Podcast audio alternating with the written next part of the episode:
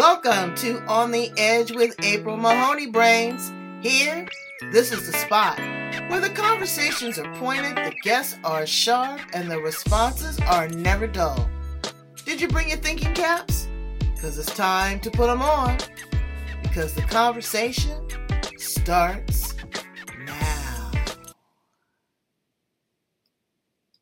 Welcome to On the Edge with April Mahoney Brains. We are at the spot, the location right here, where the conversation is pointed and the guests are sharp and the responses are never dull. We're going to get a lesson in editing uh, from an amazing author. Brains, that is the most important part of the book is having it edited. Well, no, I, I take that back. The content but if the content is delivered in a haphazard kind of way, you lose your audience, you lose your credibility, you lose sales. It's a mute point. Writing a book or text or a pamphlet, even, is your literary work. As we say in the, in the, ghetto, it's your street cred. it's your credibility. And you want it to be top notch. If it's 100 pages, if it's a thousand pages. You need an editor. That is the most important thing. That's better than a publisher. But you want an editor that speaks in your voice that understands what you're trying to deliver. Maybe you're speaking something in a foreign language. Maybe maybe you're speaking something with a little snarky attitude or a little bit of sway, uh, uh, slang or twang. You want to work with your editor so they can feel your voice and that you can be authentic in your story. She's going to give us tips on that and a whole lot more. Let's welcome her to the edge. How are you, Kathryn Cartwright? I am beautiful. Thank you for having me today. This is oh, really I'm so exciting. excited. I'm so excited. I, again, like I tell you, that bookshelf and that room that you're in wears me out. It is just a place of zen. It's a place that I would go and retreat and just, you know. So is it your is it a part of your house? Is it your office? Where is that space? It actually is my office space in my house. Mm. Um, this is this is my my ground zero for everything I do. and and it really um, books have been part of my life since I was two. Um, I started reading when I was two, so wow. yeah, yeah. My my mom actually has pictures of me where I had drug the black cat that my parents had before I was born out from underneath the bed, and I was forcing him to listen to me read Dr. Seuss. So oh this well, this and, has been a lifelong passion. Dr. Yeah, but now that you mentioned Dr. Seuss, I was a, bit dyslexic growing up. So it was a challenge for me to hear phonetically certain sounds.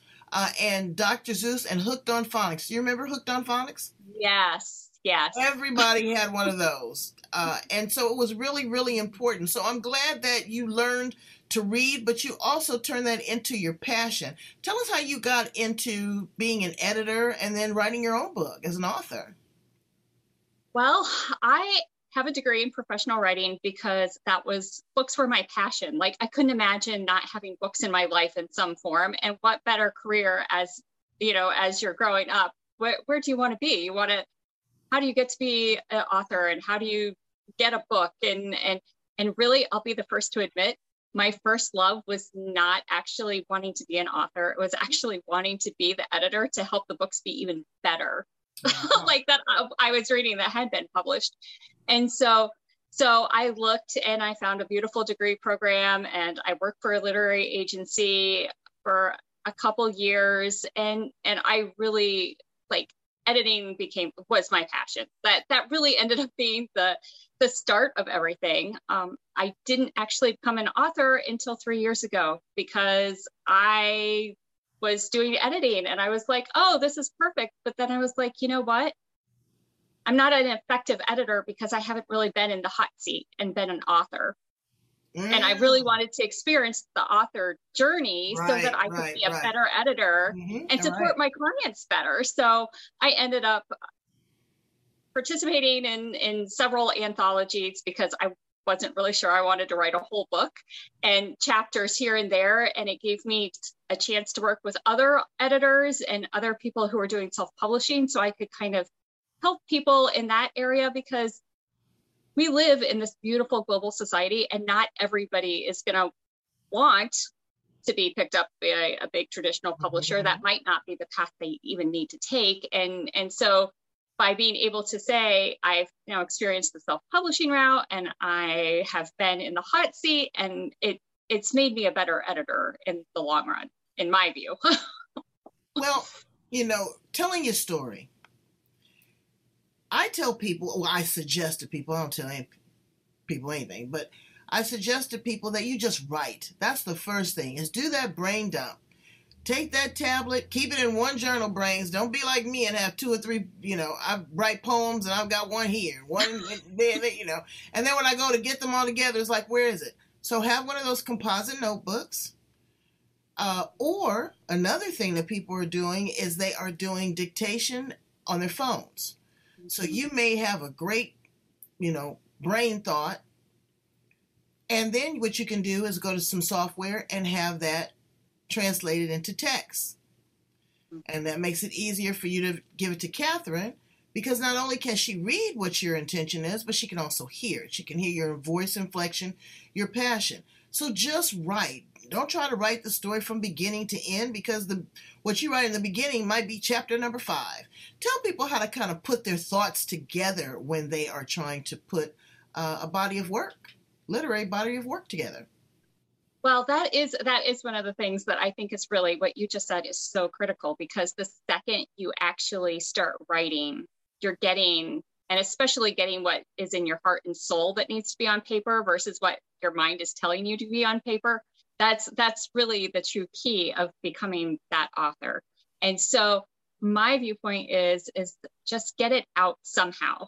And then I use post-it notes. I, I know that sounds kind of um, old-fashioned, but lots of people. No, that's girl. we live in this digital I world. I should invest in it. Okay, I should invest. All right, so perfect. You and I are still not in the digital world entirely, but mm-hmm. um, I use post-it notes so that I can I actually take notes as I'm reading people's work so I can help them rearrange things that maybe are not in the right spot because on post-it notes then I can move it and they can do the same things themselves. They don't need the, they would not need an editor to do that necessarily, but but you take the main thought of each piece that you've written and put it on a post-it note and then you can move it around wherever you need to instead of having it because I I also I do not write in a linear fashion. I do not have a beginning, middle, and end necessarily. I I was I have to admit, even in college when I was writing term papers, the beginning and the end were the last things I wrote. I wrote the middle first. And wow. those paragraphs got rearranged two or three times before I had like my final paper where I do the intro and the conclusion because because as you're writing, different things are going to come out and you just have to rearrange and you have to be good with that. And sometimes you write something that just time for it to go or it doesn't belong in this book. It belongs in right, right, right. But that doesn't mean that it that it's not important, and it doesn't mean mm-hmm. that you may not write another book. A lot of times, people get intimidated by the amount of words um, that need to be in a book they wanted to be super thick. I mean, I'm telling you, I've sold 22,000 copies of my books, and they're no more than this. Sometimes mm-hmm. people, they love the novellas now. Oh my God. They want yeah. a quick, easy read. They want something that is, you just transport them into a different place. What, uh, who's your ideal client? What, what genre are you working with? My soul contracts I, I call them my soul contracts mm-hmm. because um, i like talking to my clients soul to soul versus mind to mind which in my head goes to that ideal client concept. So my soul contracts tend to be in the nonfiction area. Most of them have been our spiritual healers that again they're they're not looking to put out a huge 300 page book. They're right looking to bring light to their subject matter and really help people who have never been exposed to their concepts before. So um, I had one of the ones that I did that was absolutely brilliant is about emotional recipe cards. So it's how to how to recognize your emotions and the steps on this recipe card that you can then pull out and take to diffuse whatever emotion you're having so that you can then productively solve whatever the situation is. That was a beautiful concept. It didn't need to be 400 pages though. That it, it ended up being about 200 pages because she created a workbook at the end so people could make their own recipe cards. But the writing itself was about 150 pages, and and that she also ended up she kept rearranging the flow of the emotions and she kept rearranging how she was telling the story and then how the cards were created in her story and it was it was really a beautiful experience for both her and for me because I gained some knowledge as well that that I then applied to my own life like that's that's the beauty of becoming an author is all of right. us have such unique talents and ideas and concepts that even if somebody's written a book before, you're coming at it with just enough of a difference that somebody else needs to hear it from that different spot than where you mm-hmm. are currently, you know, or, or where they've heard it before. It's storytelling. I encourage people to don't just write that same wah, wah, wah, wah, wah. I don't want that. Make it exciting. Make it from outer space. Create, you know, create a fictional character. Uh, transport me in time. Give me something to to increase and encourage and stimulate my imagination with anything. You know, it, that's the power of reading. Reading transports you. You can know all about the world from the comfort of your bedroom and a cup of hot chocolate. exactly, exactly. And and one of one of in fact just talking about being transported elsewhere, one of my clients has dyslexia and dyspraxia and wrote mm. a book she actually happens to be a Reiki master. So she's traveled all over the place and had all of these experiences that are absolutely hilarious. Like, I'm like, how did you cram this entire 50 years worth of your life in you know like you've got your you've got 50 years of life that you've just crammed into 165 pages but the the things that she shares it's really enlightening it like i i knew before that dyslexia and dyspraxia and, and all the neurodiversity type of diagnoses.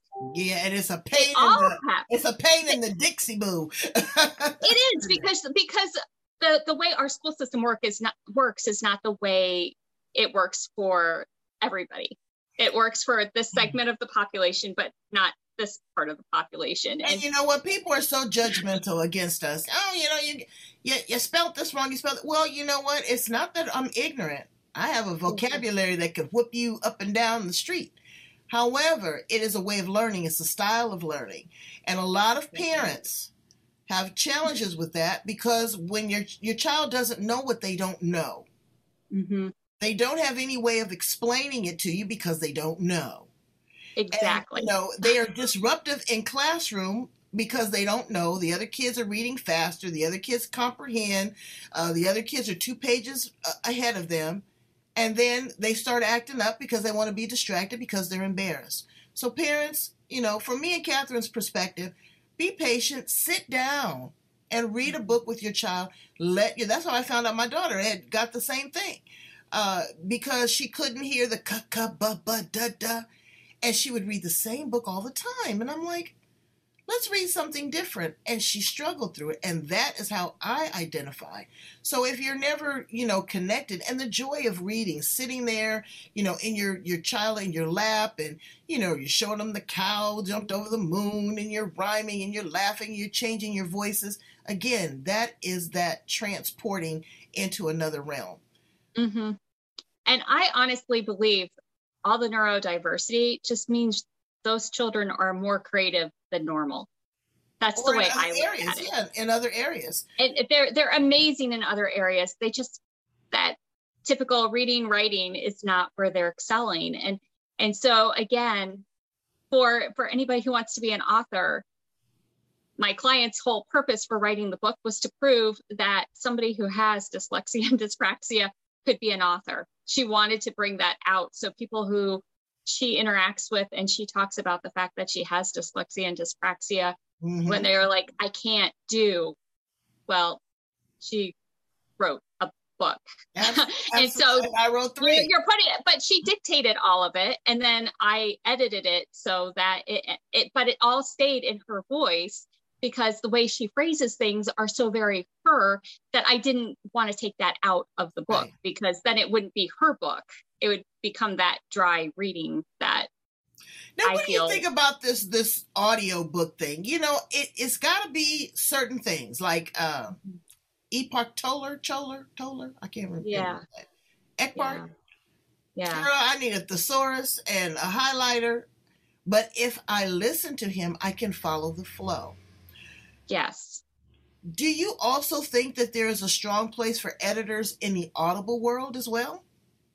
I do. And the reason that I do think there is a strong space for editors is because really the editor and and this is really the key point of most editing. When you think of editing a lot of people think about it as just the copy editing and the proofreading before it goes out. But uh, most editors also help do developmental content editing which means that they help you keep your story flowing from beginning to end and can say you know what? This little chunk causes you to just stop your flow right there like you're going to lose your listeners, you're going to lose your readers right in this little spot. And if we shift it either here or it just doesn't belong in this particular book, then the story flows better. And and that's and it and again, as I'm saying, it doesn't belong in this particular book, but that doesn't mean it doesn't belong on a blog. It doesn't belong on a podcast. It doesn't belong. It it could belong somewhere else. It just happens not to go with the flow that you're trying to get in that particular theme that you're writing on at that moment. Right, right. And again, the voice inflection mm-hmm. will transport you. The highs, yeah. the lows, the giggles, the laughs. Sometimes you put music in the background. It's so many options. Tell us about your book. What was in the pages of your book? And where is it? I want to see it. Okay. The first book that I wrote in was this one. It's called calling all earth angels and healers. Oh. Um, it was actually the the woman who spearheaded this actually was part of Jack Canfield's um, okay. group. And so she has actually been an award winning author on her own. And so I was like, that would be a perfect anthology to write it because she has had a lot of other experience. And so then I was gaining her wisdom as an author as well as the editorial experience. This book, um, I actually wrote talking about how hard it was to need to learn and adapt to new situations. I wrote it as a story that was me coming out of a divorce.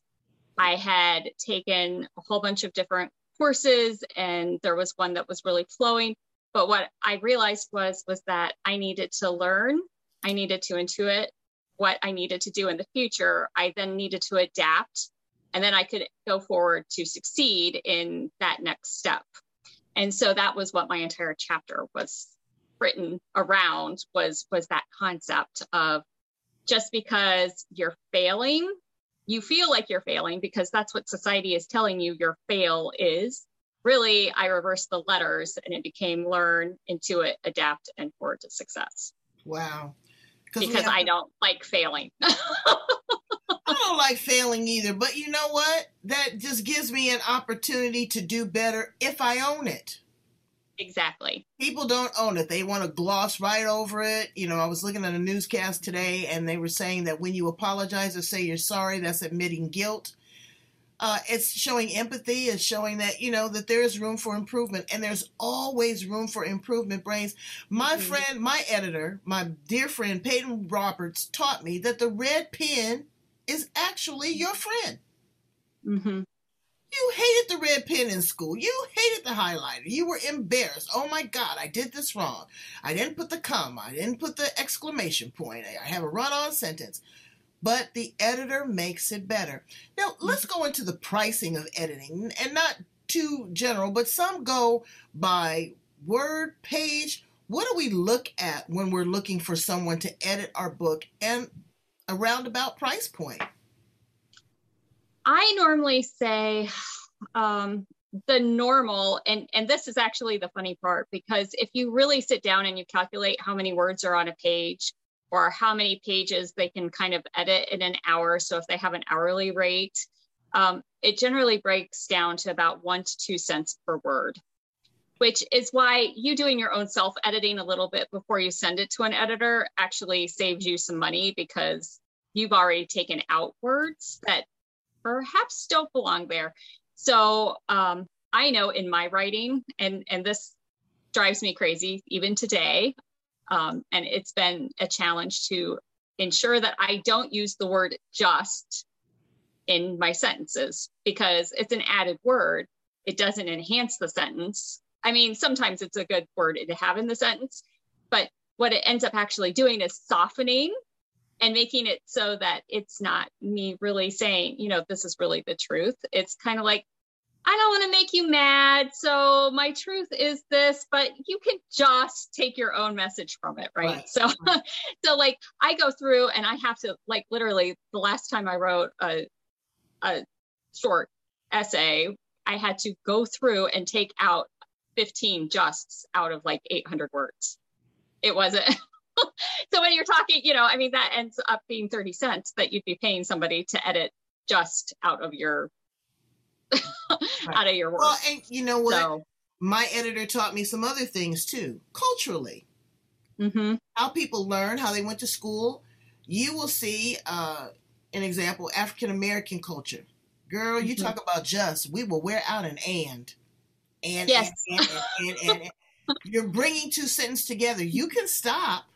You you know you can stop. You can start a brand new sentence, but the run-on sentence mm-hmm. is very uh, is very common. Uh, filler words, so you know, and so and this, you know, it doesn't add, and also they are repetitive with certain words. You might use perfect 15 times. Use a thesaurus to give you a different option, to give you a different word. It may have the same meaning, but it has a, a hell of a difference when it comes to the flow. Wouldn't you agree?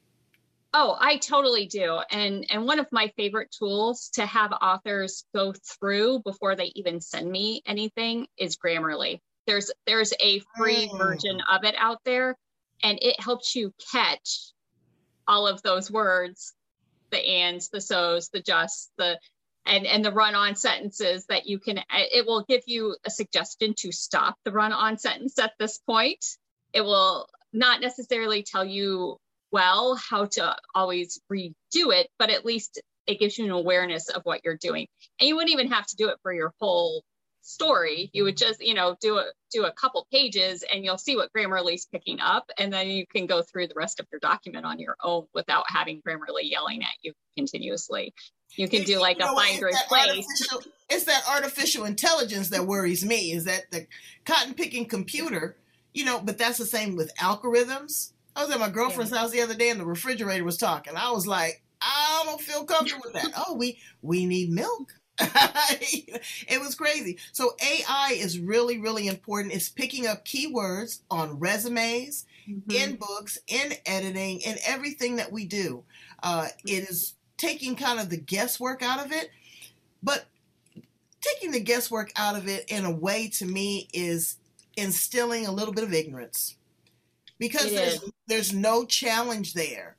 There, you know, you don't have to worry about spelling a word now because it's there. Children aren't even mm-hmm. learning script handwriting. They don't know how to sign their name.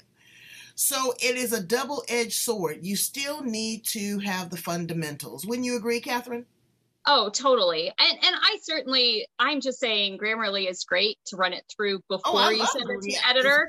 You you shouldn't even look at Grammarly until you are done writing like that that's my personal opinion like mm. do your writing because because grammarly when you have grammarly checking your stuff or word checking your stuff like i turn off the spell and grammar check in word so that i can just write from my heart and soul because otherwise my brain sees that little squiggle underneath the word or that you know that says oh you misspelled this one are you sure that that's the word you really want you know all those cute little words i mean they do it in word perfect they do it in google all, all of these word processing programs already have it built in to some degree. So if if you just turn all of that off and write from your heart and soul, then you can go back afterwards because you're to your brain wants to keep you safe. I mean, that's our brain's purpose, right? It's it's our learning tool and it's to keep us safe so our physical body stays here. And and so your brain subconsciously is always saying, "Oh, is that really the word you want to use? Let's let's look at this." Like it wants the distractions to stop you from writing what you really want to write and what your heart is telling you to write because some of what we write sometimes comes out on paper and afterwards you're like oh that was not quite what i thought was coming right, out right. or when you reread it you know you're going to reread it a 1000000 mm-hmm. times and i just say that's why i say just write just dump it out there worry about putting it together later run it through grammarly or you know word make sure that you know you don't have to have the mm-hmm. red pen too much from kathryn but it's so important and it's fun Enjoy yeah. it. Don't feel like there's pressure. But then there's these technical writers. I had one guest on my show that translates the analytical brain mm-hmm. into common language. And I told her she must be super smart because you have to understand what that is all about. You're learning that. You can't just go in and edit somebody's work and have no idea of, you know, what this is no. going to be. It's tough. Yeah, and and and technical writers and there are editors that are very specialized in doing technical editing they only edit science they only edit social like psychology or sociology because mm. some of the mm. or medical type of i i don't tend to i don't tend to edit those due to the fact that that really does require me to have a lot more technical knowledge and i don't have the medical degree i did let's be honest, biology and dissecting, that was about the end of my desire to to go down that medical path. And so so I don't tend to do that, but but there are editors out there that do very specific types of editing that are very good and very good at that technical detail. So, so some fun questions about you, Kathryn. Sure. Okay. So you say that you don't write a lot of fiction. But we're going to take you to a fictional place. How about that? Sounds good to me. what's, your, what's, your, superpower?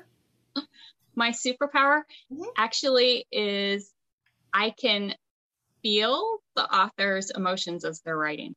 Oh, so you're empathic. I am empathic. Okay. And your favorite superhero?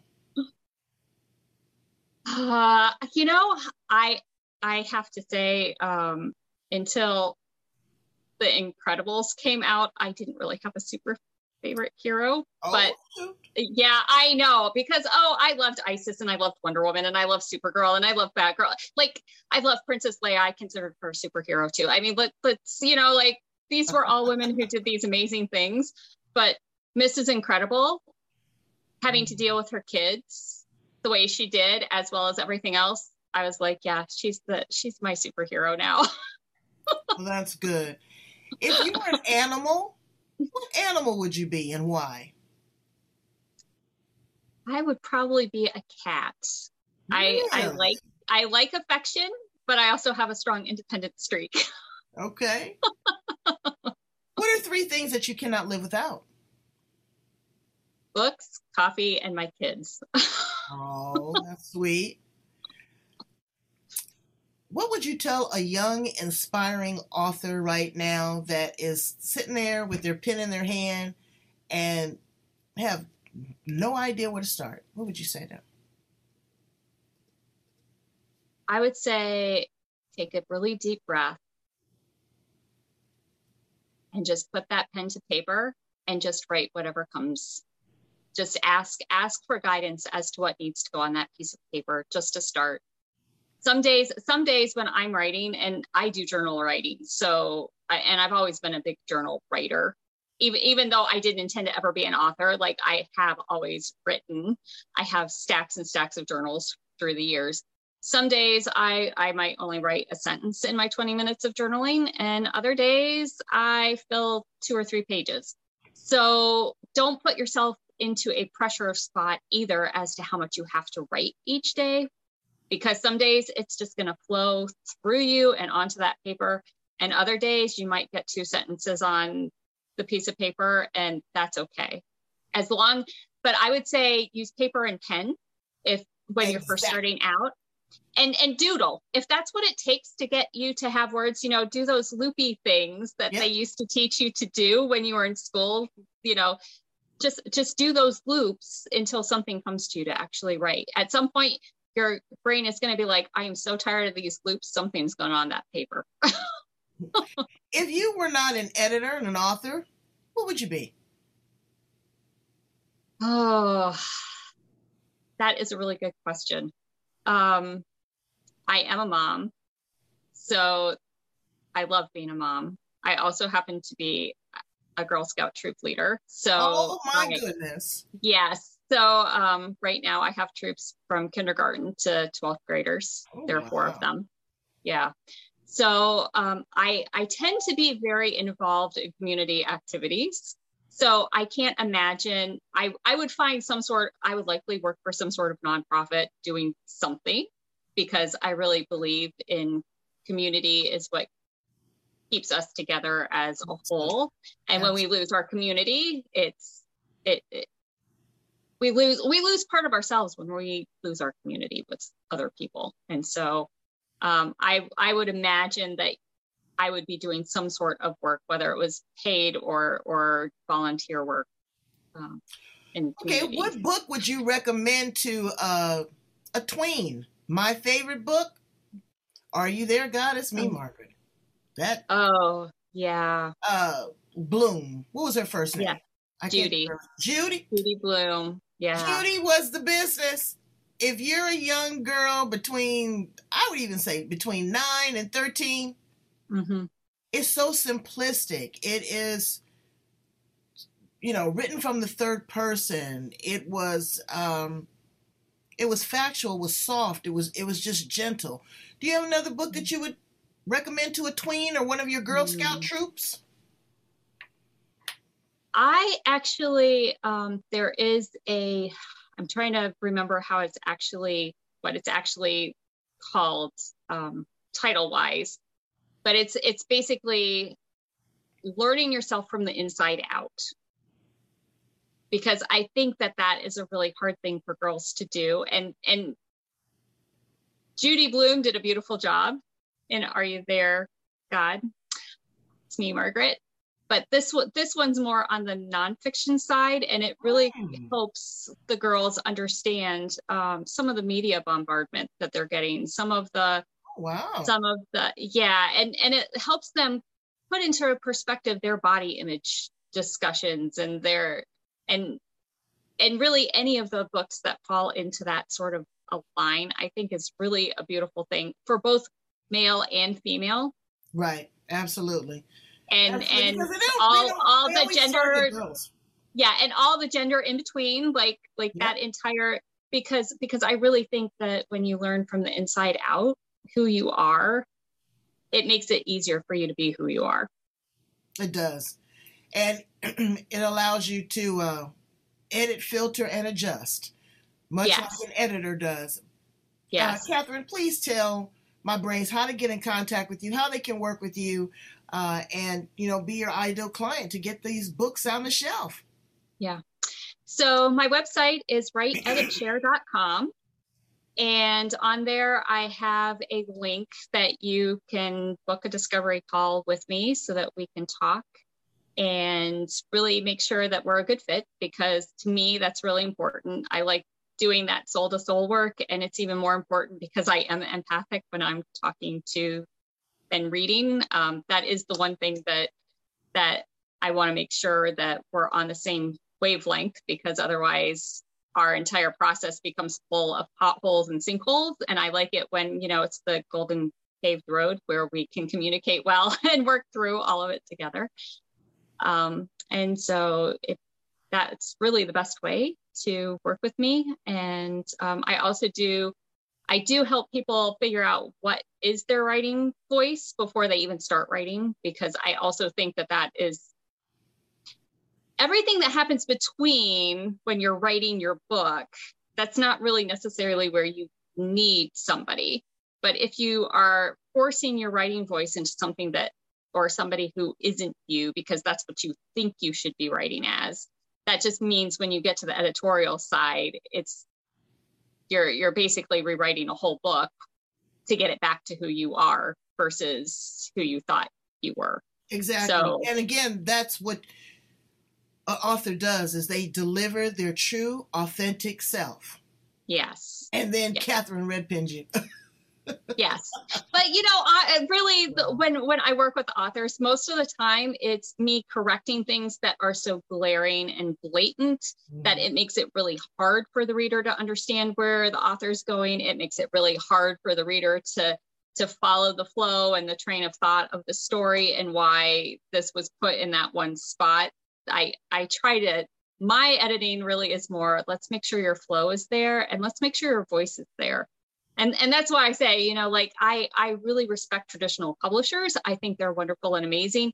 And yet self-publishing sometimes is really the better way to go because you maintain control over your own voice versus what the publishers need you to sound like so that they can do their marketing thing to well, help you. the, so the, it, it's a it balance. Is, the thing of it is is once you self-publish a traditional publisher it's hard to get them to touch it because you've already had it out there. They want it fresh. They, you know, so that's different. Also understand that a publisher is not a marketer.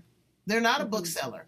They are preparing the packet, presenting you in front of an audience, getting mm-hmm. you the mm-hmm. publicity that you need to get that piggy to market, but you still got to put that sucker on the auction block and you got to sell it. Exactly. I have been selling my book since 2004, so I'm, I'm writing a new one now. This one's going to be kind of fun. Uh, but since 2004. And I said if they were still selling the Bible and the Quran, I was still selling mine. And look, mm-hmm. 22,000. I can't believe it sometimes. I'm like, what? Sold a couple the other day and ticked it off. It is a sense of accomplishment. You are leaving an imprint on this planet. Speaking of imprint, mm-hmm. uh, imprints, I love that rabbit. Can you Thank show you. everybody that rabbit in the back on the shelf? You know that's my favorite thing. We talked about on the other.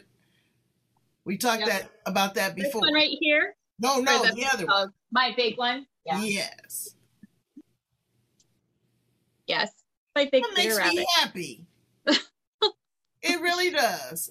Yeah. Something about well, it. Well, you know, and Peter Rabbit, Peter Rabbit walked to his own drum, right? Like he didn't follow what the rest of the rabbits were supposed to do. So I I sometimes look at Peter and realize that, you know, sometimes the best things in life are not always following the trail that everybody else takes. That's right. You don't follow other people's breadcrumbs. Um, That's right. there was a lot of great stories written with Peter Rabbit. You know. Yes. Yes. Beatrix Potter was amazing. And you know what? Funny, as funny as it is, she self-published to start out with, because none of the publishers in England wanted to actually have her Peter Rabbit story. Yeah, I mean, just and think so she about, self-published. just think about all the Harry Potter. She, you know, she sat there and wrote in a coffee shop, and look at her mm-hmm. now. You know, so continue yeah. to write, continue to be inspired, uh, continue to enjoy the red pen. It is a learning opportunity. It's not a criticism. It's an opportunity to grow and make yourself better. Work with mm-hmm. great editors. Um, just get that story out there because we're looking so much, Kathryn Cartwright for being with me and my brains here on the edge. You've really given us an education. I'm looking forward to continued work and readings uh, that you're publishing and working with uh, you and uh, getting a glimpse at that cute little Peter Rabbit. Yeah. All Thank right. you. Thank you, Brains. Here's to you, Kathryn. Yes. Cheers. Cheers.